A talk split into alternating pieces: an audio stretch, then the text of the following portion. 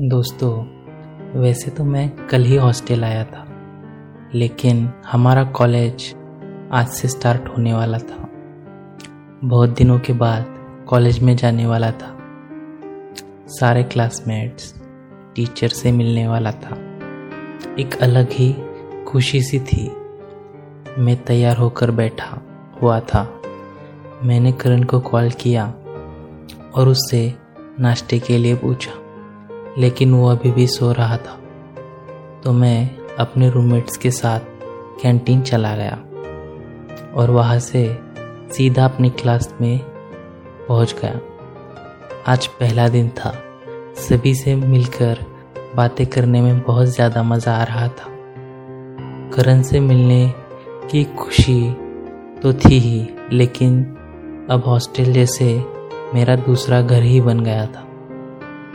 खुद के घर से ज़्यादा यह अच्छा लगता था। दोस्तों, अब हमारा रेगुलर कॉलेज शुरू हो गया था। और स्टार्टिंग के दिनों में इतना ज़्यादा कोई ध्यान भी नहीं देता था। तो मैं जब हमारे प्रैक्टिकल्स होते थे तो बंक करके चला जाता था और कैंटीन या हॉस्टल में जाता था। आज हमारा चौथा दिन था। मैंने सोचा कि क्यों ना आज लंच ब्रेक के बाद लेक्चर्स बंक करके करण के साथ मूवी देखने जाऊँ? इसलिए मैंने अपने फ़ोन से मूवी की दो टिकट्स बुक कर दी थी। मैंने लंच ब्रेक में करण को कॉल किया। उससे कहा कि, चलो मूवी देखने के लिए जाते हैं। तो उसने कहा, नहीं यार, आज मन नहीं कर रहा है। तो मैंने गुस्से में उसका फ़ोन काट दिया। उसके बाद करण ने मुझे दो बार कॉल किया, लेकिन मैंने उठाया ही नहीं। वैसे मैं नाराज़ तो नहीं था, पर उसे, उससे नाराज़ होने पर वो मनाने में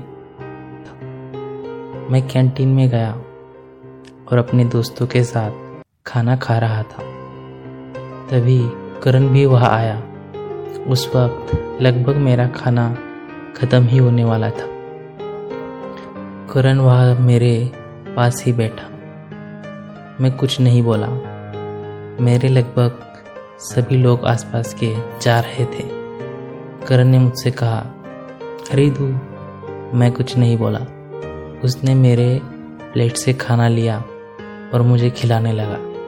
मैंने धीरे से उससे कहा, अरे सभी लोग देख रहे हैं। तो उसने कहा तो क्या हुआ? मैं डरता थोड़ी ना हूँ किसी से। तो मैं मुस्कुराया और वहाँ से उठकर चला गया। वो मेरे पीछे पीछे आ रहा था। मैं अपने हॉस्टल के रूम में जा रहा था। मैंने पीछे मुड़कर देखा तो करण रुक गया था और अपने किसी दोस्त से बातें कर रहा था। तो मैं अपने रूम में चला गया। मैं जब क्लास में वापस जाने के लिए तैयार नहीं हुआ तो वहाँ पर मेरे रूममेट्स ने पूछा, अरे नहीं आने वाले हो क्या? तो मैंने कहा नहीं यार। तो वो वहाँ से चले गए। उनके जाते ही मैं फ्रेश होने के लिए बाथरूम में चला गया। मैं जैसे ही थोड़ी देर बाद बाथरूम से बाहर आया तो करण मेरे सामने ही खड़ा हुआ था। मैं एक पल के लिए डर सा गया था। मैंने कहा, पागल हो का यार? तुम और बाहर जाने लगा। करण अपने एक हाथ से दीवार पर लगाया और मुझे रोक लिया। उसने कहा, बात क्यों नहीं कर रहा? मैंने कहा, हाथ निकालो, मुझे क्लास के जाना है। तो करण ने कहा, लेकिन तेरे रूममेट्स ने तो बताया कि तू नहीं जाने वाला। मेरे चेहरे पर थोड़ी सी हँसी थी। मैंने कहा, जाने दो मुझे। उसने कहा, पहले सॉरी बोलो, फिर जाने दूँगा। तो मैं उसके चेहरे के पास गया, उसके कमर पर हाथ रखा और उसकी गालों के पास अपने होठ ले गया। उसे लगा कि मैं किस करने वाला हूँ, लेकिन मैं उसे खुदी करके वहाँ से बाहर आ गया। वो हंसने लगा। वो बाहर आया और कहा, तू नहीं बात करने वाला ना? मैंने नाम सिर हिलाया। तो उसने कहा, ठीक है, मैं जा रहा हूँ। और वो रूम के दरवाज़ा लगाकर बाहर गया। मैंने बाहर जाकर देखा तो वो वही खड़ा था। उसने मुझे पकड़ लिया और गुदगुदी करने लगा। मेरी हँसी रुक नहीं रही थी। मैंने कहा, अरे, रुको। तो उसने पहले कहा, सॉरी बोल। तो मैंने उसे सॉरी बोला। तो उसने मुझे छोड़ दिया। हम दोनों ही हंस रहे थे।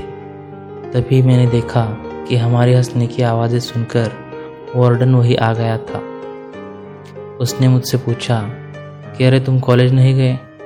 मैंने कहा, वो ज़रा तबीयत ख़राब थी। तो वार्डन ने कहा, ठीक है। उसने करण से पूछा, अरे तुम दूसरे हॉस्टल के हो क्या? करण ने हाँ में सर हिलाया।